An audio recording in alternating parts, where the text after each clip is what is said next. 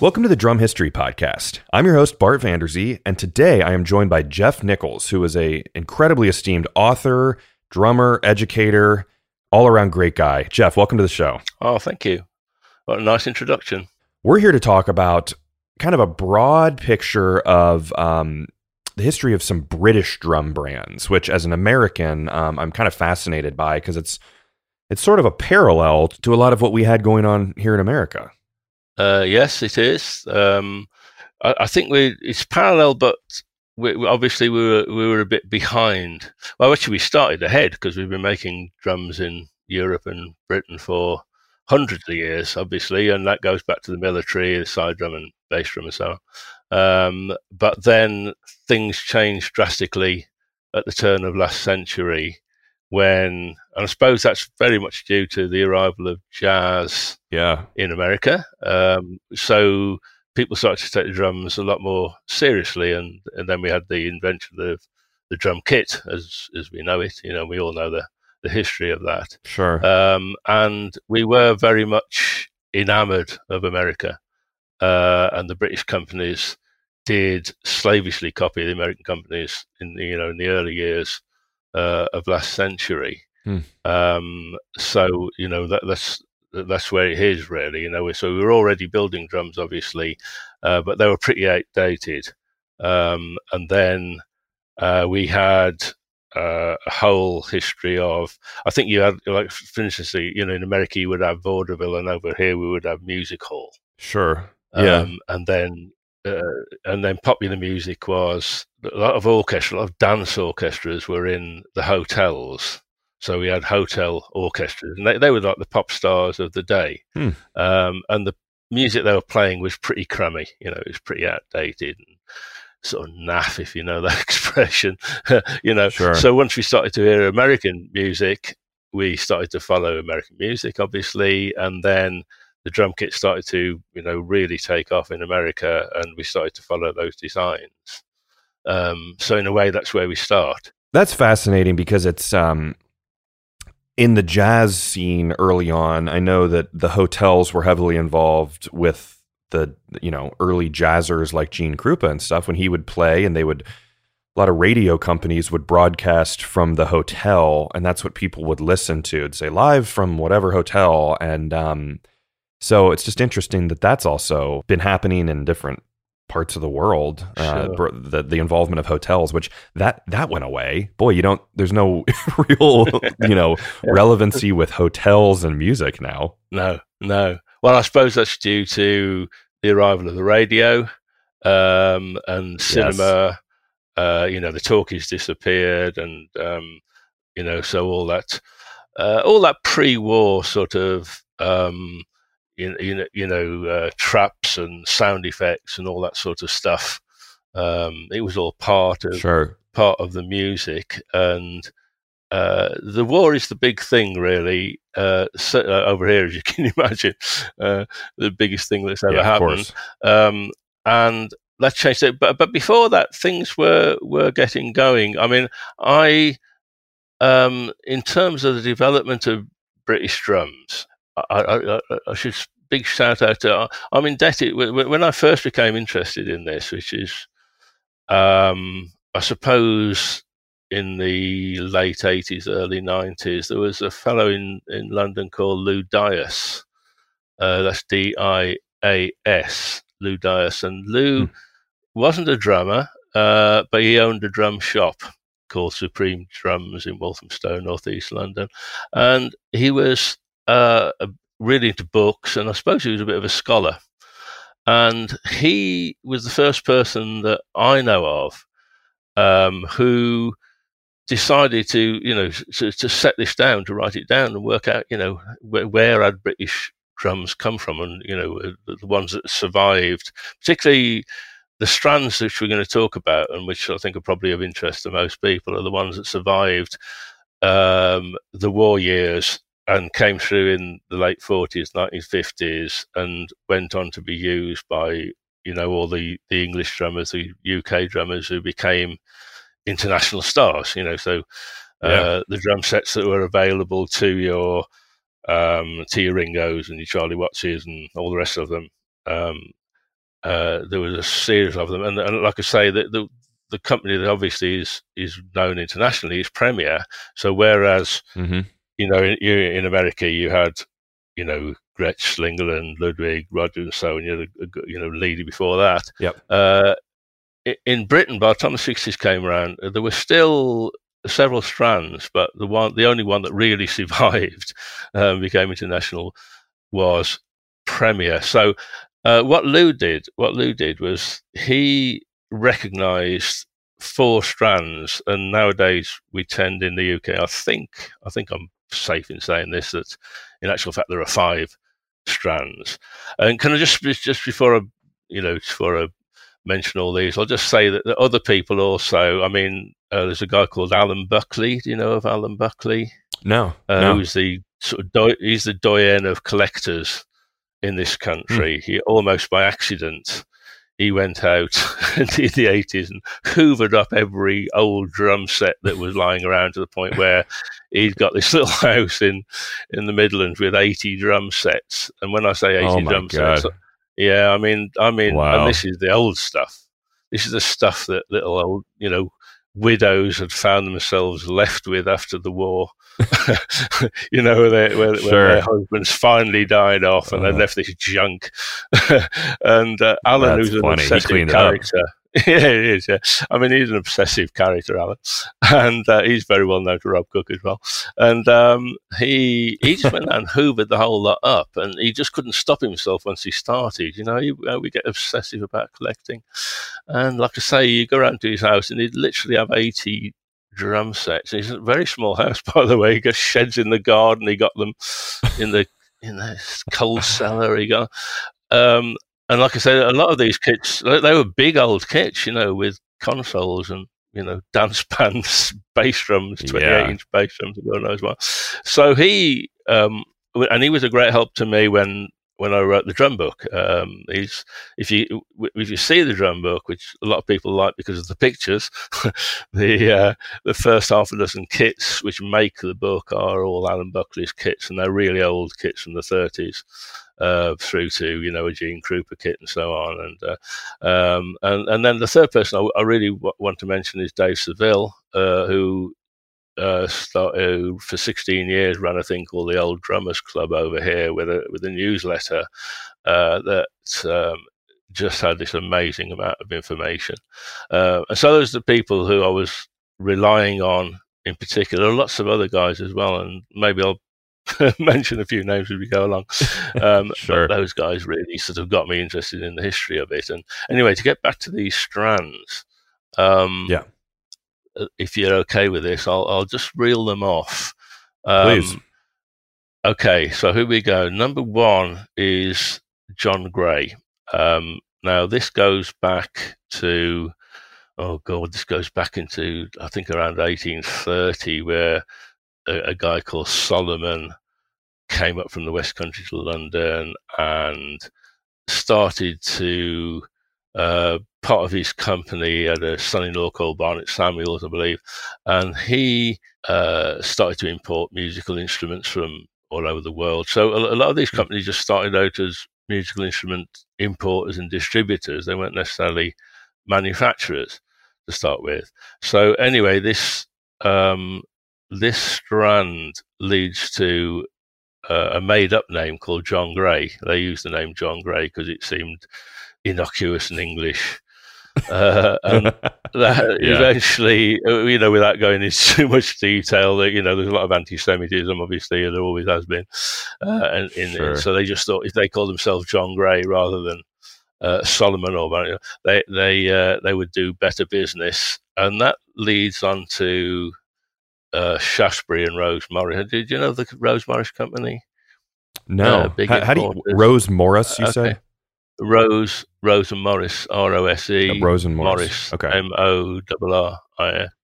Anyway, that's, that's John Gray. I'll, I'll just list them first, and then we'll come back to them and uh, have a little please. look at you know. They, okay, so the second one is uh, John Dallas. So we've got two Johns. We've got a John Gray and a John Dallas, and John Dallas.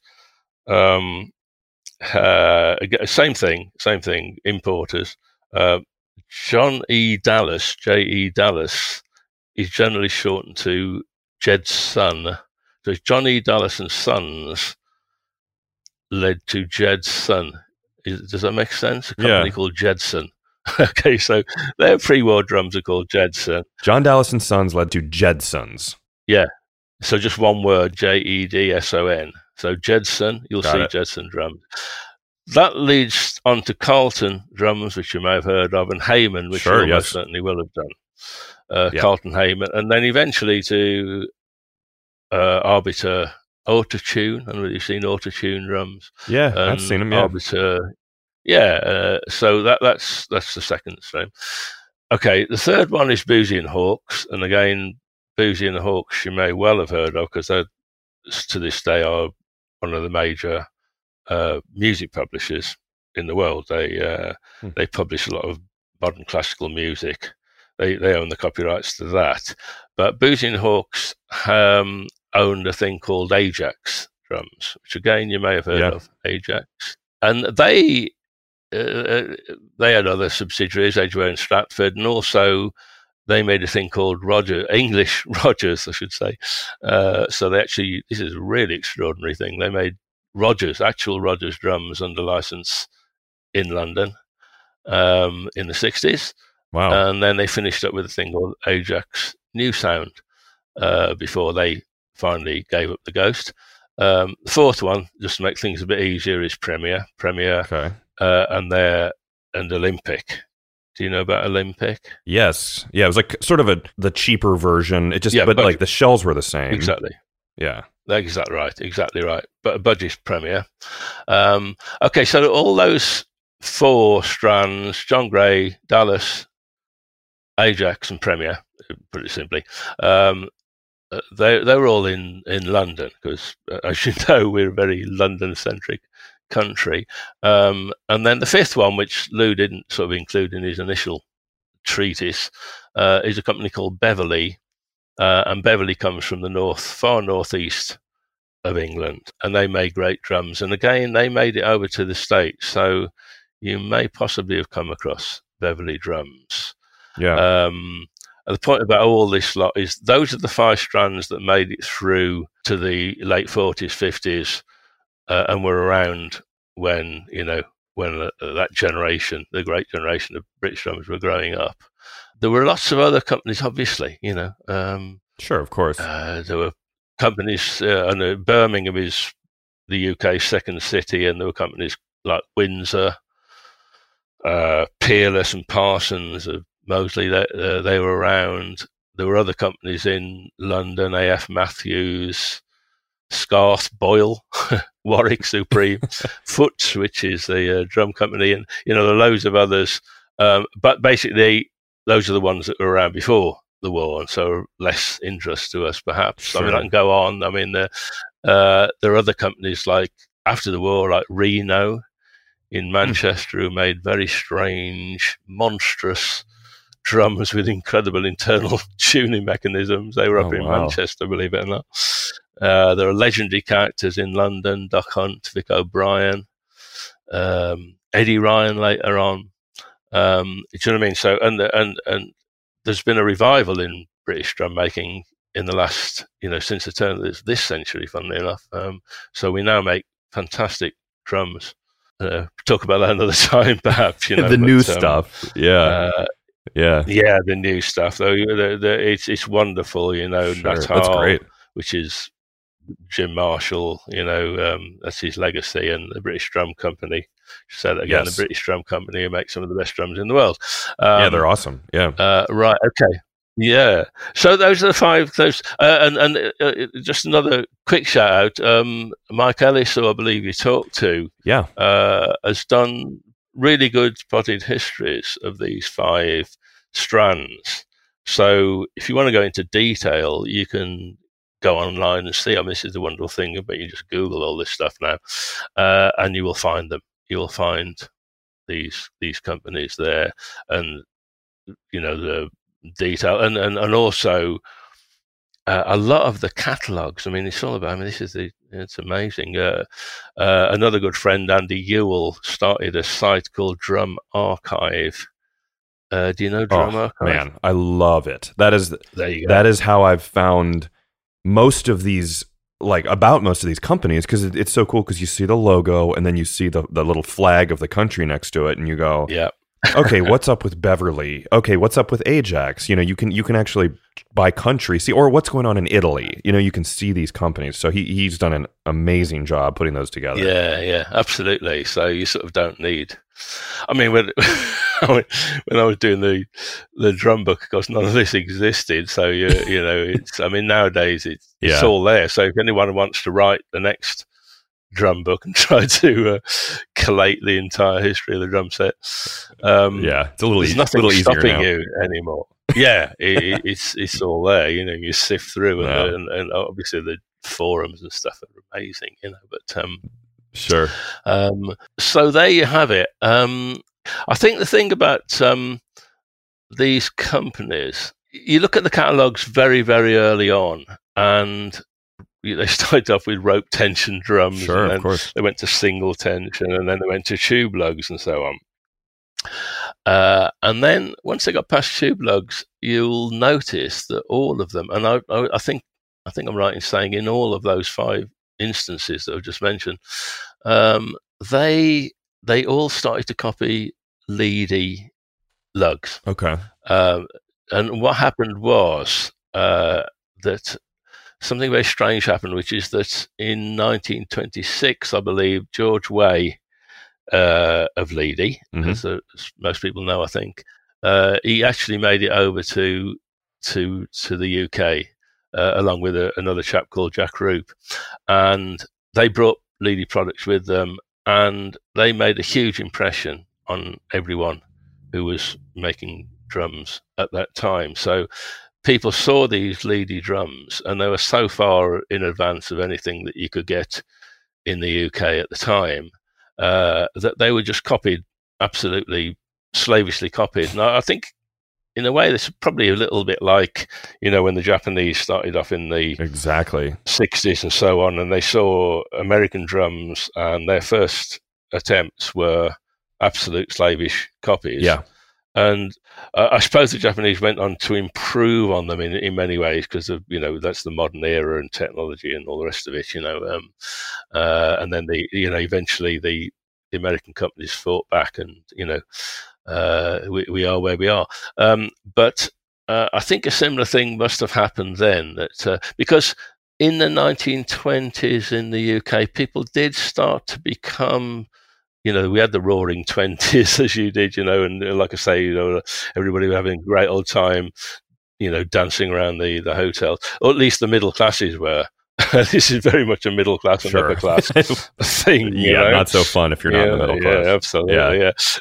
uh, it- the, the average person didn't really have access to the, these wonderful hotels and all their marvelous orchestras with, you know, any number of big Sure. name, um, you know, big name band leaders, Geraldo, Bert Ambrose, I don't know, Jack Hylton, Victor Silvester, Henry Hall, there are all sorts of, and, and drummers, by the way, some of the early English drummers, Max Abrams, Joe Daniels, Max Bacon, Ozzy Noble, Morris Purtill. I'm just reading off a list there. Jackie Greenwood. They, these are guys, you know, from the 30s and, and, and to, you know, through the war as well, through the, the, the early 40s and so on. Um, these were the names that we saw in the catalogues. Uh, they, they were aware, and, and also Duke Ellington and Louis Armstrong actually made it over here in the 30s, and with uh, aware people are of that, that um, you know the British musicians, because it, it was pretty lightweight stuff. You know, it was it was a mixture of you know vaudeville and dance. You know, you had strict dance tempos, but the whole European thing was about waltzes and quadrilles, yeah and whatever you. I don't even know. You know. Um, um, uh, and it was pretty uh, pretty sad, really. A lot of that stuff, Uh, um, and I, I think the British musicians did gradually become aware that there was something happening over in the USA, and uh, they were lucky enough. People were the people who were hip enough did actually see, you know, Duke Ellington. Uh, you know, the reviews of Ellington when he came over. yeah yeah I think probably as early as 1933 wow uh, people were just floored by this. And, and of course, the other thing was that um, they didn't quite know which way to go because you know jazz was seen as a fad, same as when rock and roll came along sure, in the fifties. Sure. People thought, oh, it's just a fad; it'll go away. You know, it'll go away. The big bands will come back. You know, no, they won't. I feel like Americans a lot of times um, forget sometimes that the biggest one of our biggest exports was jazz music at that time. Oh, like God, that's yeah. what really Yeah. our our like Yeah, our thing that kind of changed the world was jazz music. yeah, yes, absolutely, absolutely.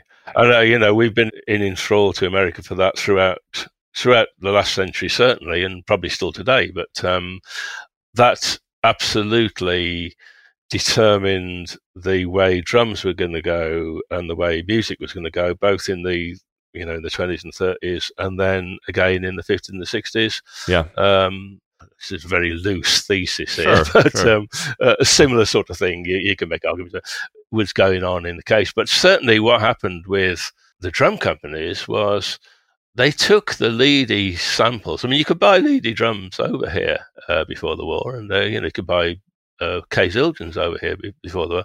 Uh, they were expensive, but they, they, they, they were they obviously were around. I mean, occasionally a Leedy, you know, a beautiful Leedy snare drum will turn up. I know someone discovered one in the junk shop two or three Oh. years ago to their utter disbelief and um, uh, and bought it for next to nothing, and it, it turned out to be the real thing. So where where Jeez. that come from, Lord knows. yeah. Um, but it they were over here.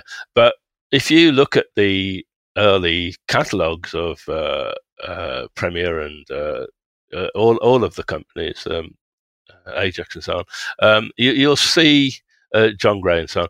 Uh, you will see that the the drums were exact copies. I mean, they they started off with the you know they they have a tube lug or whatever, and then before you know it, they're they're doing um, you know the little Leedy press lug, you know, with a little four um, four screw attachment, and then Yeah. immediately after that they would move to the X, what I call the Xbox lug. Um, and this happened in the 30s, and you see that on Premier, Dominion, and Dominion ACs, and Carlton Kings, and so on. I- again, I, I don't want to go in too much because I, I, I forgot more than I ever knew. I forget what you know the Yeah. names of all these drums. I've got them all down there. I've been doing. I've been doing a vintage column in Rhythm magazine for the last thirty years, so uh, we've done them all. You know. Yeah, you Um, I've I've I've read it. And yeah. we'll yeah. talk about it more at the end, but you you are obviously a great author. We'll, we'll kind of like talk about all of your stuff you're working on, but um Yeah.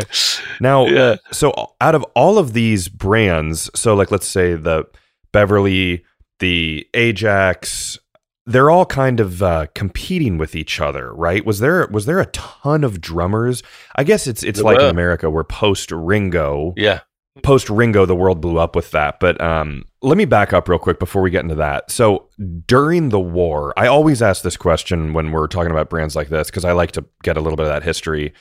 Were these companies? I know Premier was. Were these companies then like like? Did it say okay? You guys are now making um, like with Premier. I think Mike Ellis said it was like the the scopes or the sights for guns. Yeah. Were they all basically transitioned during wartime to other things? Uh, as far as I know, but the, the the awful thing is, is that we know the history of Premier pretty well. Um, we don't Yeah. know so much the history of what happened to the others. So um, certainly, I mean, I haven't given you. I sh- I'm I'm being very remiss here. I could give you a lot more history on on each of these companies and what they were up to, and you know, maybe I'll give you a little bit more if we've got time. Um, Sure. But they all had to go on to other sort of work. There was a very limited um, use for uh, instruments, you know what I mean? So uh, certainly drums. Um, and they pretty much shut down uh, the drum production during the war. I mean, I should say that by the end, you know, we, you know, I was saying that during the 30s they they slavishly copied Leedy and Ludwigs as well. And some of those drums, if you find them, by the way, they're fantastic drums. They're just as good. You know, they're beautifully made drums hmm. and have survived. And they're certainly worth searching out. But by the late 30s, they'd already started to go their own way. So by the late 30s, you'll find all of them, you know, uh, Carlton, Dallas, Premier, and so on, all uh, devising their own uh, Art Deco style lugs.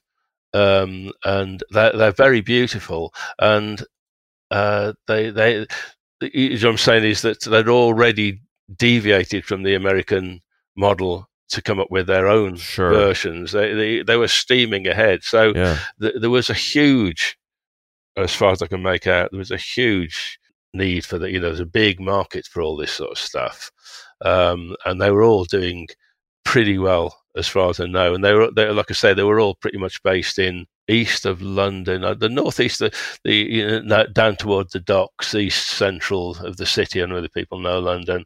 Most of those companies were there, and they were most Hmm. mostly manufactured there. I should just very quickly mention Beverley, by the way, because Beverley is in the northeast of uh, of England, which is a heavy, heavily industrialized area. And Beverley was important because they had a huge factory there, a huge factory there, churning out all sorts of stuff. And they, their big thing was they made uh, consoles. So, and this is something that which was very big in this country. I think partly because of the hotel thing. People didn't do touring.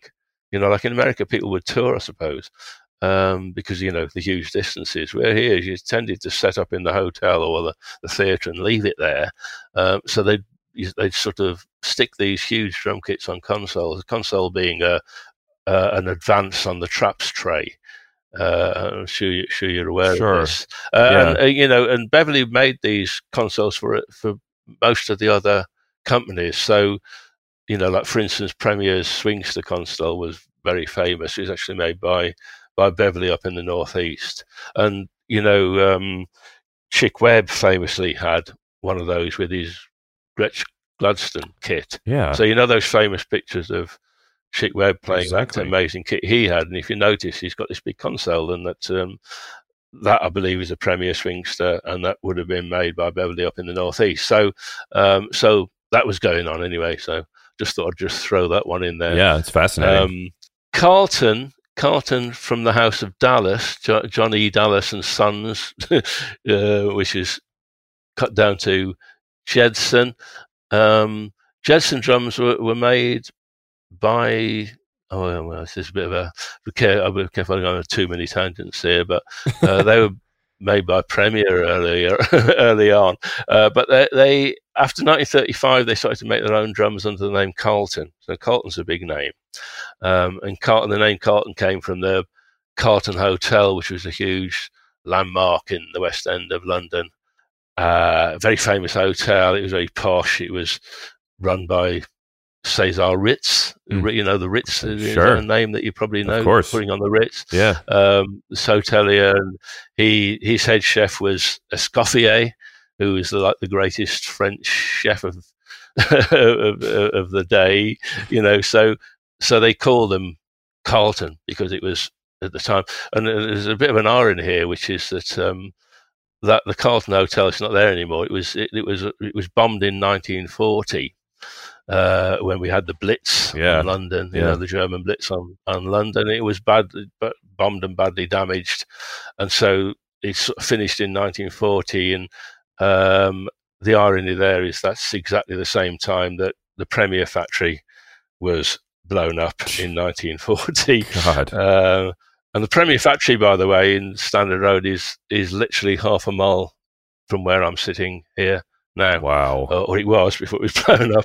Uh, that, that's uh, that's where I am in that sort of northwest London, Wembley sort of area. People have heard of Wembley, sure. uh, that sort of area. Um, so yeah, there's, there's a connection there.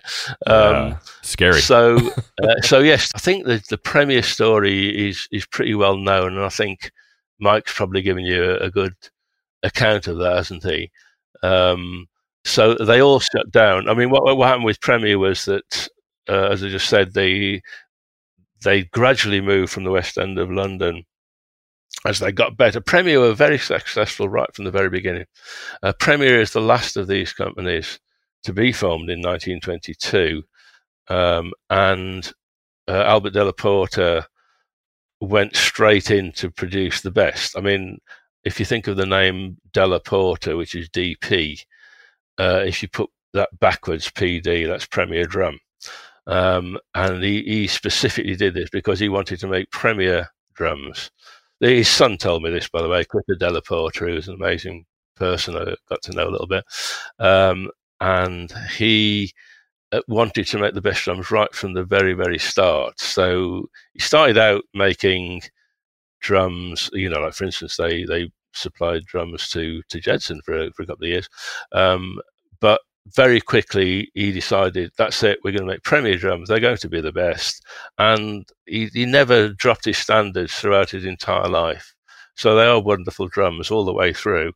And they moved from you know started off right in the middle of london in soho and and gradually moved out until there's a big industrial estate just down the road from here, and obviously that was a target for the Germans in the war, so they blew it up, and they they yeah. just they just got this. They've been in there for a few years actually, but what, what was a state of the art drum factory, um, and it was it was burnt to the ground basically. Uh, as far as you know, Clifford told mm. me that the only thing that left was like a a metal box, like a metal safe, which luckily oh had. God, that's awful. Yeah, so luckily it had uh, various papers and patents or whatever, you know, in in, in you know his uh, his deeds of ownership or whatever. And and the other thing that was interesting is you talk about you know everybody shutting down during the war.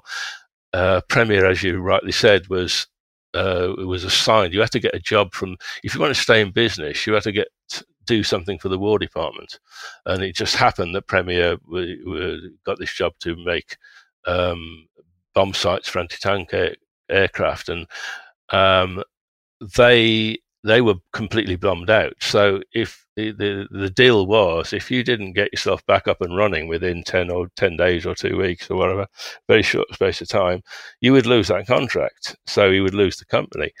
So he got got on the train with a chap from the War Department, and they went north. They thought, well, we've got to get out of London. So they were on the way up somewhere. I'm not sure where they were on the way, but they they dropped off in Leicester almost by accident, I was told.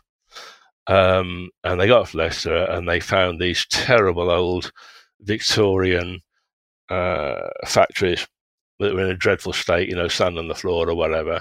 And they said, okay, this is it. And off they go. And, you know, within 10 days, two weeks, they'd managed to to you know get electricity in and get roofs on them, and, and they were back up in production. You know, so this is serious stuff. You know, oh, yeah.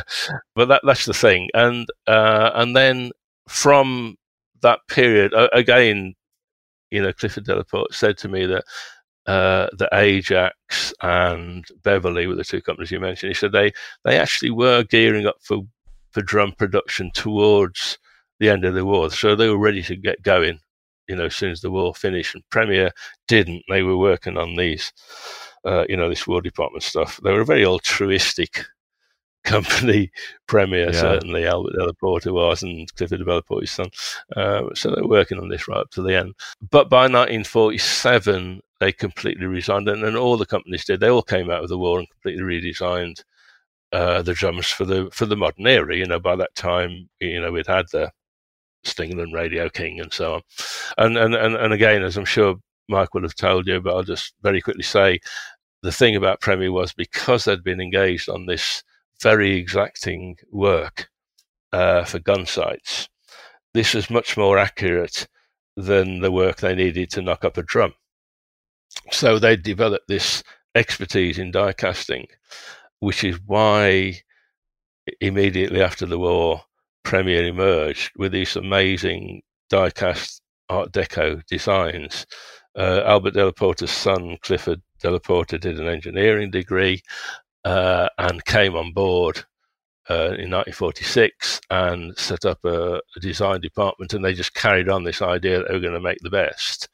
And that's why those post-war and you know everybody else followed. I mean, you'll find, you know, uh, I can uh, maybe which is what I should do is give you a list of characteristics of British post-war drums. Yeah. But one of the big things is this die, this this expertise in die casting, which uh, Premier had, and that's why you know those beautiful Art Deco curvy, the you know the classic Premier um, full length flush brace lug.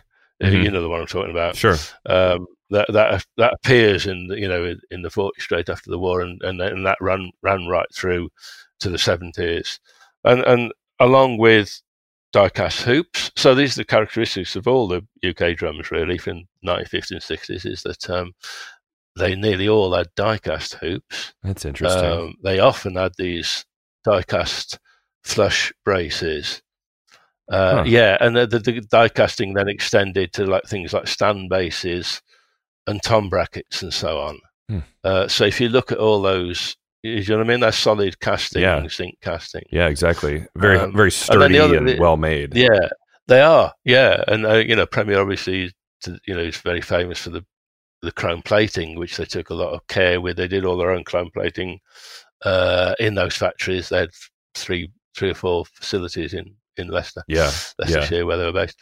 Um, but but the other companies did did as well. You know, like um, uh, I should probably get on with this, shouldn't I? Because we're not going to get much further. well, uh, this episode is brought to you by Forks Drum Closet, Nashville's full line drum store. Celebrating its 40th year in business, Forks is independently owned and operated in the heart of Music City. Specializing in drums and percussion, Forks offers great discounts on all major brands and will beat any retailer's advertised price. From new and used equipment, vintage drums, and marching and orchestral instruments, Forks has something for every drummer. They also offer professional rental, repair and restoration services, as well as drum lessons. Stop by their storefront at 308 Chestnut Street, Nashville, Tennessee. Call 615 383 8343 or go online at forksdrumcloset.com. Let's jump. Let's jump ahead to you, you to like yeah, like I said with all right, so after that kind of the war, obviously, I yeah. mean that's something here in America that we don't have that history of factories being bombed and having to recover mm. from that. Things did change during the war effort, but then um, let's talk about sort of the the post war, you know, the British invasion. I mean, it just swept mm. the country you guys were the the coolest thing that's ever happened. Uh, you got Ringo, like you mentioned, Charlie yeah. Watts. You have all these. Yeah. You have John Bonham, Keith Moon. You have yeah. all these amazing musicians who just took America by storm. Um, who were the? I mean, obviously, Premier was. You know, you have Keith Moon playing Premier. You have uh, Bonham who played Ludwig, which American brand. But um, yeah, what? How how did companies like Beverley, Jedson, Hayman, Ajax. How did that? How did they fare after the war? Where, and who was their major clientele? Okay, well, no one had any money, and we were totally in awe of everything American. So, Premier definitely had were the market leaders, but um, Ajax were probably second to Premier, and Ajax was a very cool company. Um, if you look at an Ajax set from post war 47 onwards right through to the 60s, they always look to me very similar to a Gretsch kit. They've got bullet lugs uh, and they've got die cast hoops. Uh, and the other important thing is that they, uh, I think I'm right in saying this, I have to be careful what I say here because things did vary a lot, but they, they also have international American sizes because, as you know, one of the big problems with British drums, particularly with Premier, up until about 1968, is that they have some of the drums have what's known as pre-international sizes. Mm-hmm. So, uh, i.e., a standard Remo won't fit, and that's all due to the fact that over in uh, Europe we we run on a metric system, uh, whereas in America you have the imperial. I mean, funny enough, Britain again again, because we've got this so-called special relationship with America, I think we do have a special relationship sure. America. Uh, we're a halfway house, you know. so everybody here now, sure. everybody here now, all the kids, you know, we talks about meters and centimeters and kilometers, but we still measure our distances in miles, the same as you do. Oh, do you know what I mean? Funny. So we're in a sort of a mess. Yeah, yeah, and the drums are in the same sort of mess, you know. So uh, before I get go off on too much of another tangent, uh, Ajax drums were very, very, very cool, and a lot of people played Ajax drums. And like I say, if you look at them, they look very, very similar to uh, to uh, to Gretsch. They look like Gretsch to me. They got they're the ones you know where I was saying that most of the companies had full length um, mm-hmm. uh, flush brace, you know, Premier style lugs. Uh, Ajax didn't. They had these these bullet lugs with, uh, and because everybody had die-cast hoops. Therefore, an Ajax set looks very similar to uh, a Gretsch set, you know. And people, I think, some some people anyway, were aware of that. So a lot of the big pre rock and roll stars uh, certainly played Ajax, um, but it didn't seem to, uh, uh, you know, and people played them when they were young. I'm just trying to think of a name. You know, people like Ginger Baker played Ajax drums hmm. uh, early on. Everybody at some stage played Premier. The, the, the, there's the thing that people started out on because because people had no money. I mean, we were really impoverished in the 50s yeah. when these guys were starting off. Sure. So um, one one of the, one of the names that uh, that everybody will talk will bring up is um, is Gigster.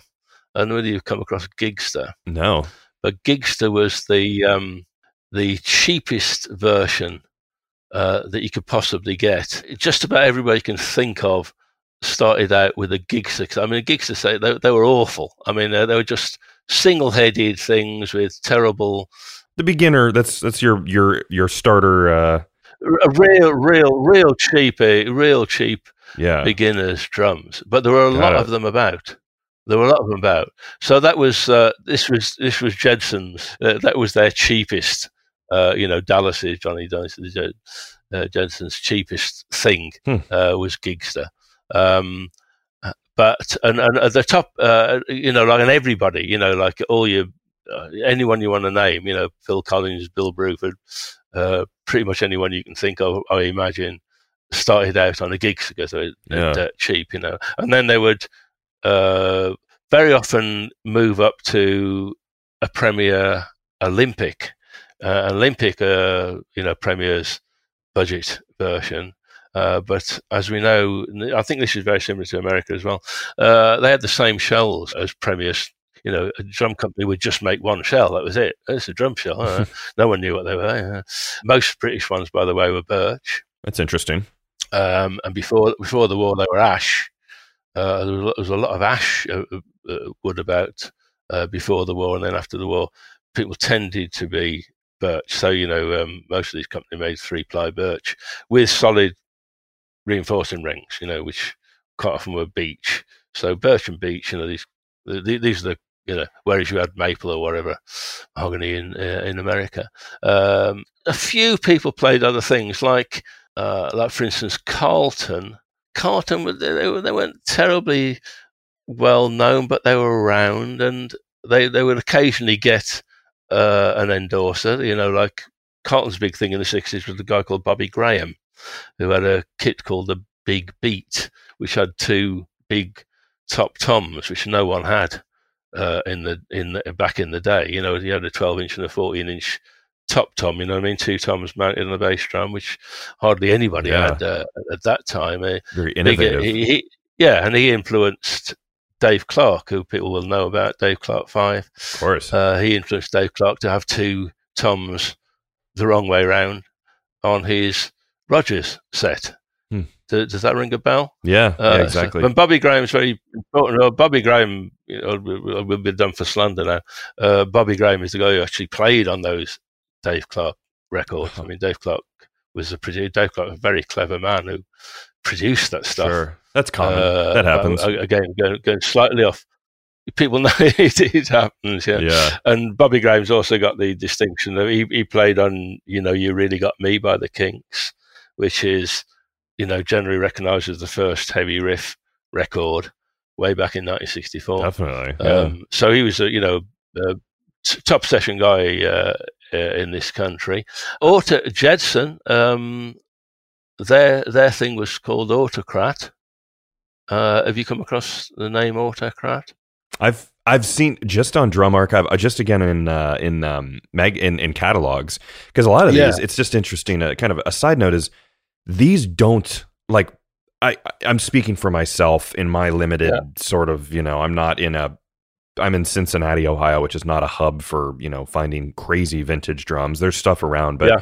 but it's not a thing where you go and you see you know, you come across um, like an Ajax drum set somewhere. I'm sure they are in America, for, you know, around yeah. a little bit. I'm sure, but you don't find these just sitting around. Like even in in music shops, um, you don't see these very often popping up, um, which is just Yeah. an interesting kind of side note. That is that the same for you guys with.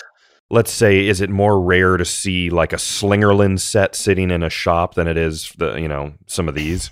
Yeah, I mean, well, one of the great tragedies of all this is that what happened was because because you know once Ringo came along, everybody wanted a Ludwig. Yeah, Uh, everybody wanted anything that was American anyway because it just appeared to be so much more same as they wanted a Fender guitar. But there was a good reason to want a Fender guitar because we couldn't get anything close to it over here.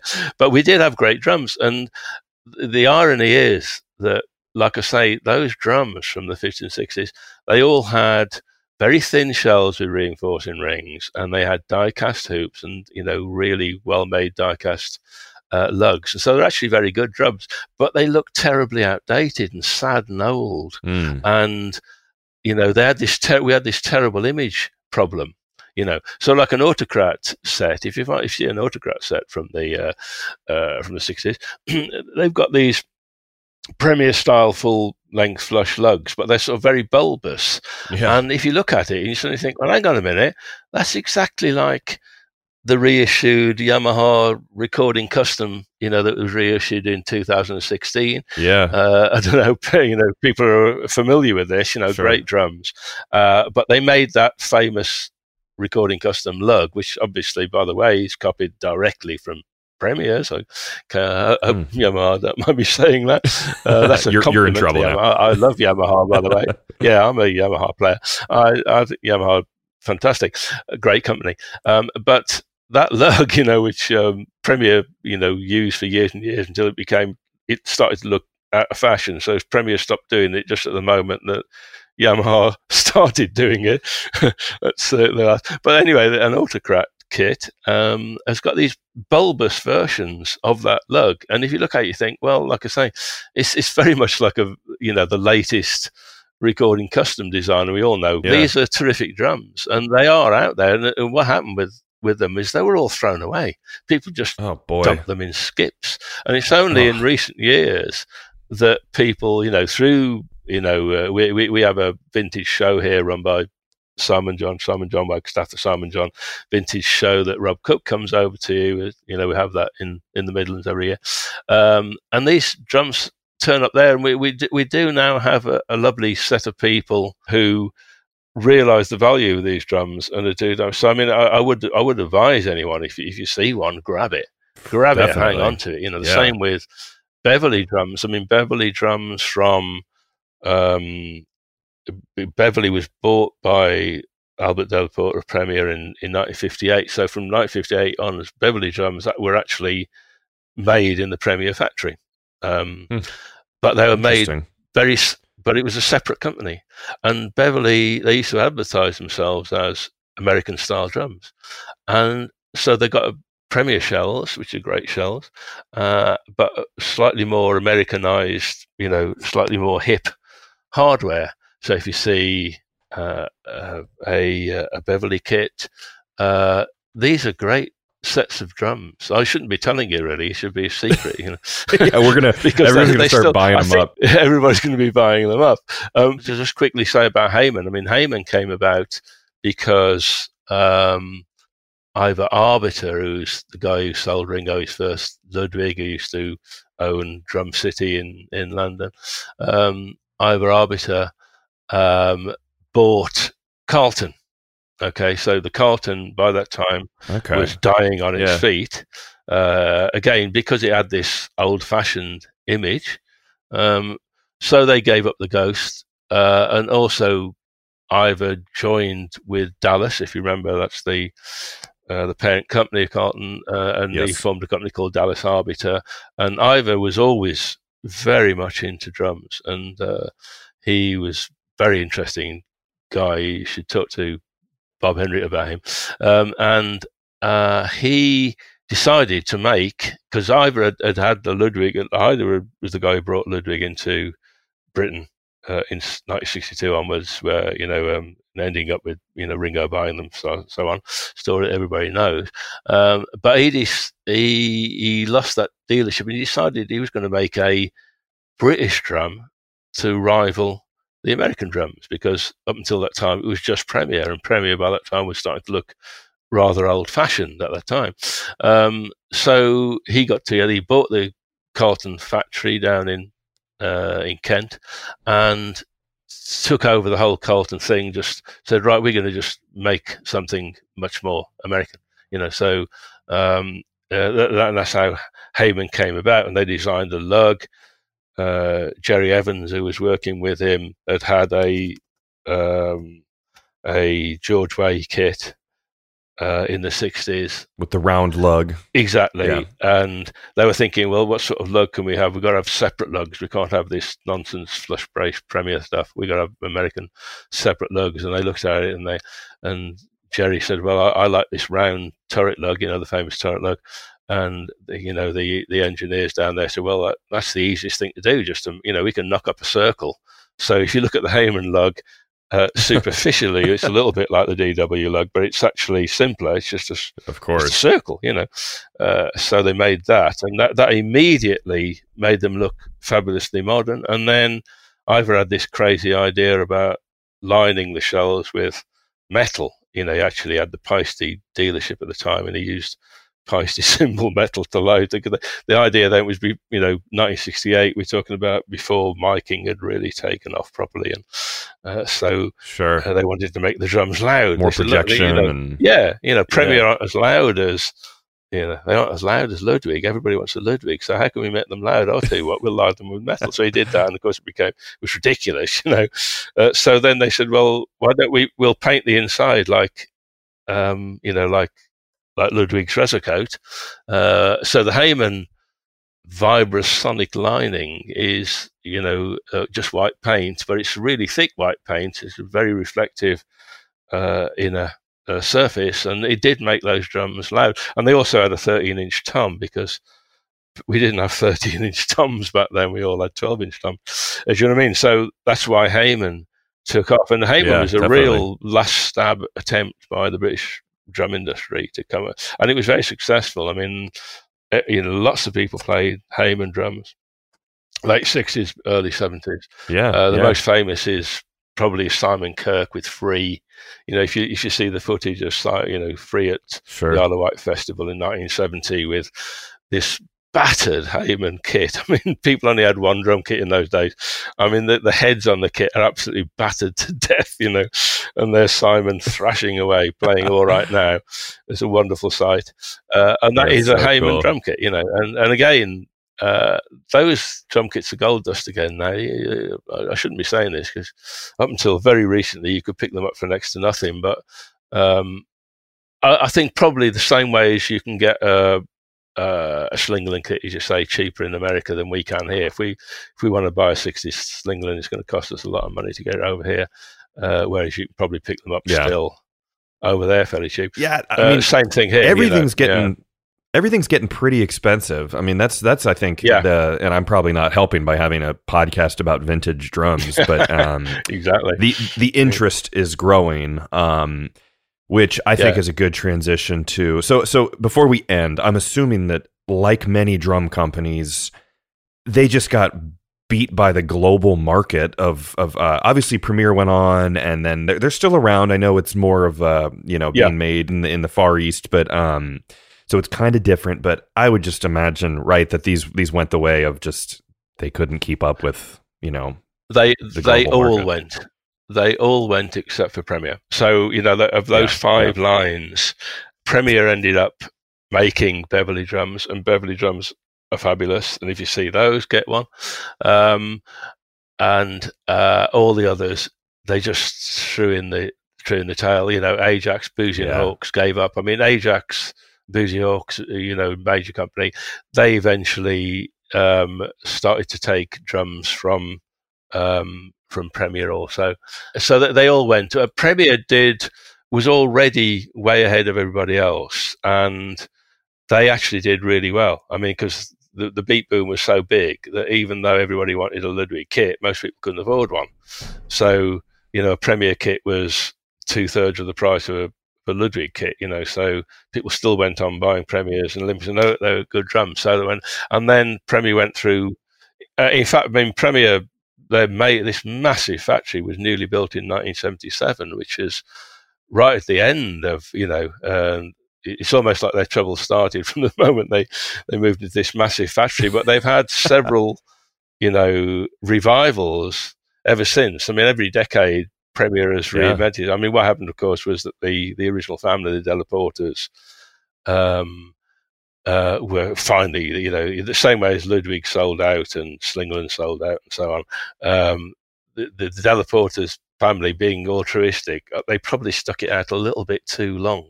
Yeah. To the point where, I mean, they could have they could have sold up earlier and taken the money, but they didn't. They they stuck with it up to the point where they were losing so much money that they were ousted. So yeah. that's another that's story. noble. But you know, they were ousted out of the family. Yes.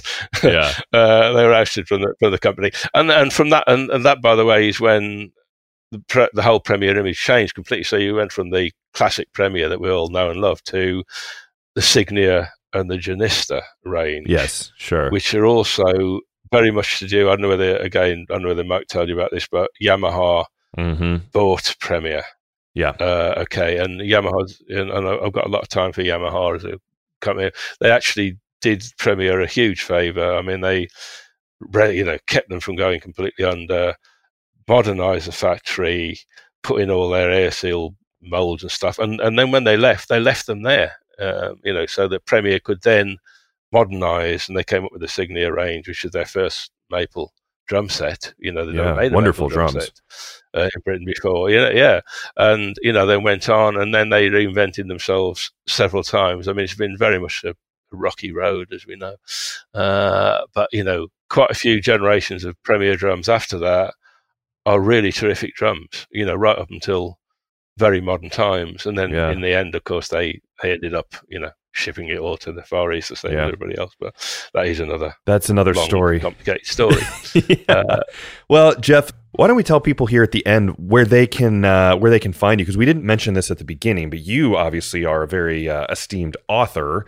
Um, people can find the Drum Handbook and the drum book which is like just the cover of that alone is very uh like you see it it's like if you search i don't think you did it on purpose but you you sort of like you you you you tricked Google because if you ever type drum book, you come up right away.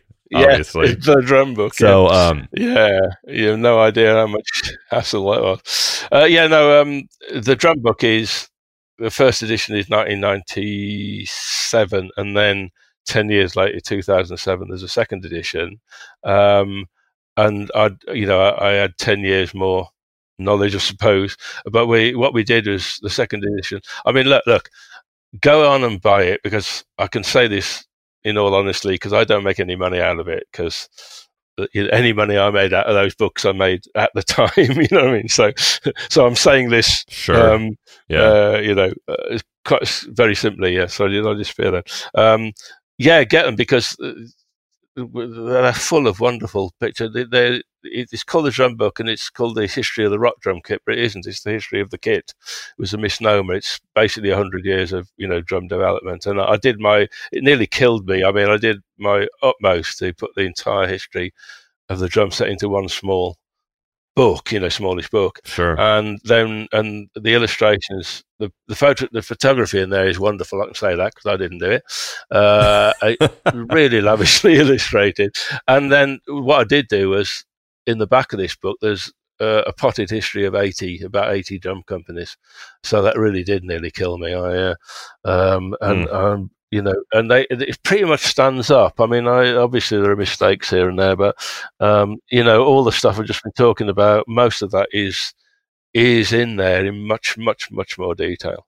Um, so it's, it's a really, you know, it's a nice read, you know. Well, mine is in the mail, and I'm excited to get it. And and like you said, you're not making money on it anymore. You you can No. find it for. I think I found it for like six dollars. So really, people can can just Google it and find it. Yeah, get get second-hand ones. I found a sort of. I nearly bought a dozen the other day because I thought oh, I'll have those and give them to people. Um, yeah, That's so you can, you can pick them up. The drum handbook, by the way, is is about the actual what what a drum kit is. It's not about the history. There is a bit of history in there, but it's about you know how a drum kit is built and know all that sort of Sure. stuff. So I, I'll just say that you know uh, a, a lot of that. uh, I was inspired by John Aldridge's book, you know, the very first one, and and Harry Cangany, you know, the you know, the Harry Cangany book. The the first was a beautiful little book of the, the history of the, the American companies, uh, and then Rob Cook has done this Yeah. incredible, you know, thing, you know, of uh, Oh, collating the whole of, you know, just absolutely amazing. But, but this is the entire issue of the drum set, so it ne- I say it nearly did for me, but um, I'm glad I did it. Someone had to do it. oh, that's awesome. well, and then before we go. Um, people can also check out John Bonham, Thunder of Drums, which is just a famous book, which you wrote with Chris Welch, Yep. and also on uh, you wrote a Cream book. And then um, there's also BBC's Rock School, which I've Oh, posted videos of. Yeah. which again i think we can talk about that for for an hour but um people can search that on youtube and check it out I'm and, just, uh, just going to add one thing, which is, and also Rhythm Magazine, which I've written for for the last 30 Sure. years. And please subscribe to Rhythm because in these difficult times, if it disappears, it will never reappear. So, uh, you know, we're, we're, we're going, you Absolutely. know, uh, and I've written a vintage column in there for, I think I've done 230 vintage columns now. Uh, we do one every month. And uh, Amazing. yeah, and they're, they're fabulous with huge help from all these people I mentioned and many more. Um, uh, so it's a treasure Cool. trove. So, yeah, rhythm. rhythm Geoff thank you so much for taking the time to be on the show No and i've really enjoyed talking with you and uh, getting to know you over the the last couple weeks of getting ready for this so i'm, I'm excited to get my uh, drum book in the mail Oh, and, yeah. and start digging I'm in sure you'll enjoy it.